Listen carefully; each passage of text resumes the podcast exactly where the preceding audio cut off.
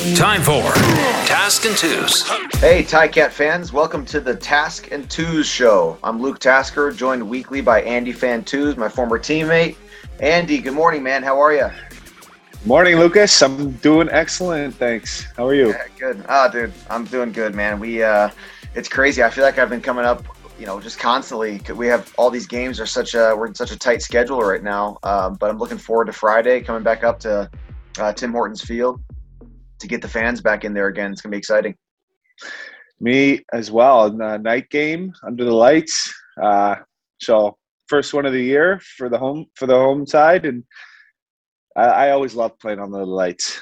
Yeah, man. There's something there's something different about it, and um, seven o'clock should be right around sunset, I think, and it'll be it'll be pretty electric having everyone rolling in and and the lights on, and hopefully it's a another beautiful night. It looks like it's going to be. Yeah, I love that. time. I love that time too. You always. Uh, I remember warming up for the game, and you're dealing with the. Uh, you know the sunshine's still over top of the stadium. You get it in your eyes, but you know, but you you know you know you come out for the coin toss, and everything's everything's behind the stadium now sky's beautiful. It's ready ready to go. No interruptions left. It's uh it's a it's a great uh great time for a game and a great field at uh, Tim Hortons Field. So it'll be good. Yeah, well said. It's uh it's like it's going to be really muggy. I, I, I hear it's supposed to be really humid and like 27 or something. So you're going to be out there in warm ups, just like sweating like crazy, and then go back in for that 15 20 minutes. Come back out and you'll feel the breeze and and the cool air, and it's just gonna be it's gonna be chilling. Yeah, it's great. I think the uh, the hottest game I probably have, we probably ever played at Tim Hortons Field was the first game ever, the Labor Day Classic in the uh, in the gray uniforms uh, where Bakari scored the touchdown. You remember that? It was like it was like thirty yeah. something degrees and like and just as humid as could be. And of course, that wasn't a night game, so it was it stayed that way the whole day. Hopefully not. Hopefully, we won't have it quite like that. But yeah, it's supposed to be uh, supposed to be pretty humid there on Friday night. Calgary Stampeders are coming in. It's crazy, man. Uh, 14 games this year. It still feels like the Ticats are just sort of, you know, we're just they're just finding their way through the season, and and a lot of things still to shake down. But after on after Friday, there was one game left in the first half of the season. I mean, it's mind blowing. I guess for Calgary, or Calgary hasn't had a bye week yet. They're two and four this is the midpoint of the season for them. Like it's it's going so much faster than than your regular season. It's really different, you know.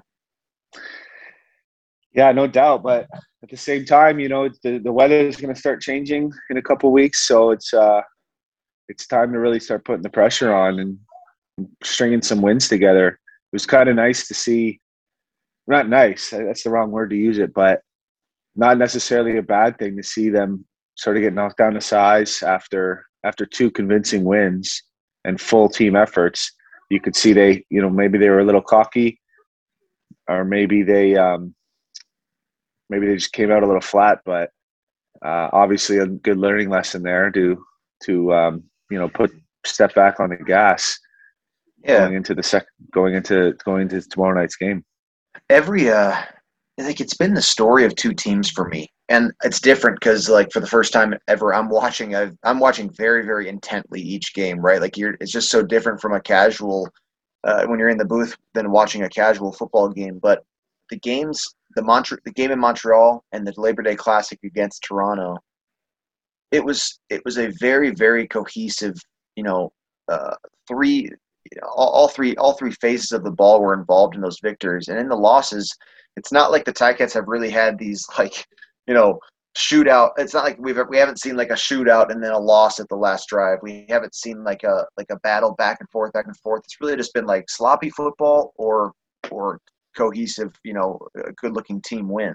So I don't know. I mean, we'll see we'll see how they see see which of those two can uh, can come out on Friday and can carry the day uh, through the rest of the season. But a couple things obviously changing for this week. Um, David Watford, it looks like he's going to be starting at quarterback. Um, you know, I had one year of experience with him in 2019. Uh, certainly, he fit the role as as just a, a backup quarterback to Dane uh, throughout the le- second half of that season last year. Very well. I mean, really good mental approach to the game, really good demeanor in the locker room. Um, but now it's on him. what's your experience with a young quarterback coming in at a time like this in the season? Oh well, that's a good question. Uh, I I don't know David Watford at all. I've seen him obviously seen him play a little bit, uh, 2019 and and then last game. So I think it's good he got a little bit of little bit of experience in there. Um, but you know he's going to be ready to play. You know, yeah.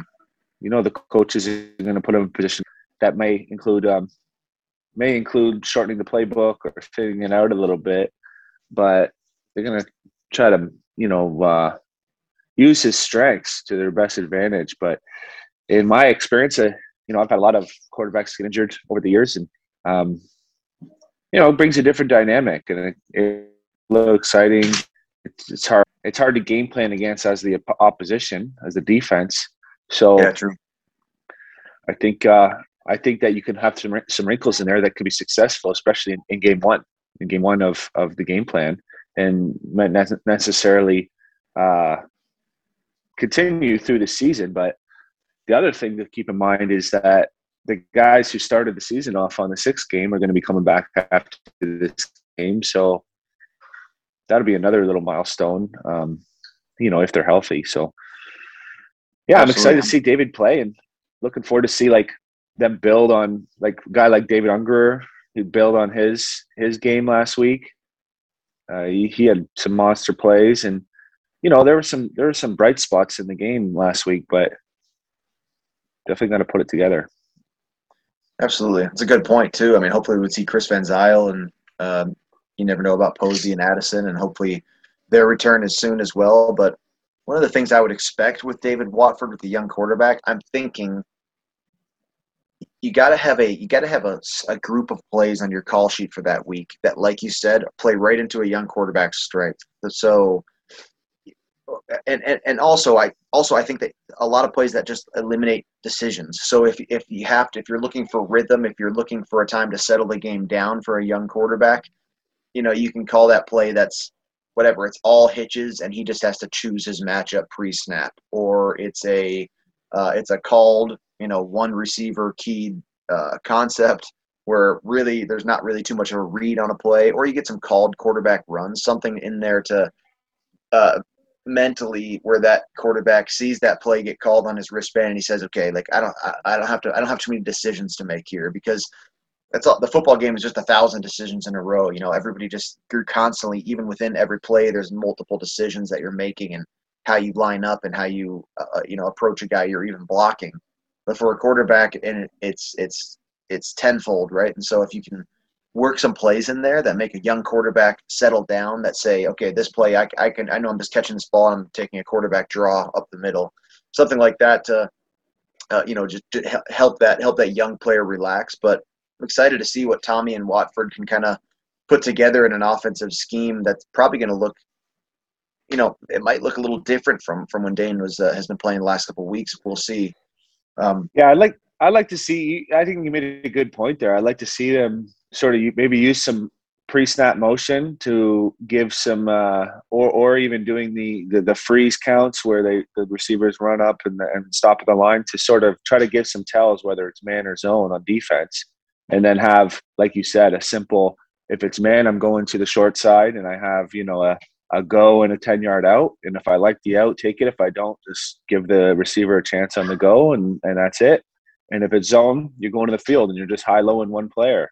And mm-hmm. so it's an easy it's an easy read and you just throw off one defender instead of you know trying to read three levels uh, in a time when the pressure's on or if uh, not getting a lot of time in the pocket or something like that. So yeah, I, I think that's a great call, and and you know the Ticats do use a lot of pre-snap motion and a lot of misdirection. So looking forward to see looking to see more of that tomorrow.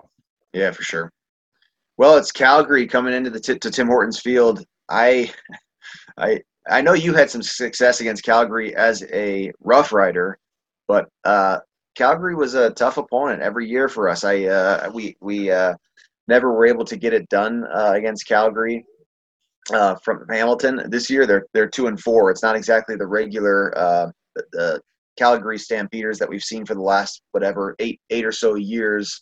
Um, they uh, they're at a point in their season where they're trying to figure things out as well. So uh, would be a very, very valuable uh, win against a Western team. And I think because of what the record has been with uh, Calgary over the last, you know, nearly 10 years, I think uh, I think this would be a really valuable morale boost for the Ticats as well as they are turning into the closing in on the end of the first half of the season here to uh, get back to that 500 mark. I think it would be valuable. So we'll see, man. It's exciting. Looking forward to it. Uh, Ticat fans, join us an hour before kickoff. Andy Fantuz and Louis B will have your pregame. RJ Broadhead and myself will have the call starting at uh, I believe it's a 7 7 p.m. kickoff this Friday. Looking forward to it, and we'll see you there. Thanks, Andy. Thanks, Task. See you tomorrow.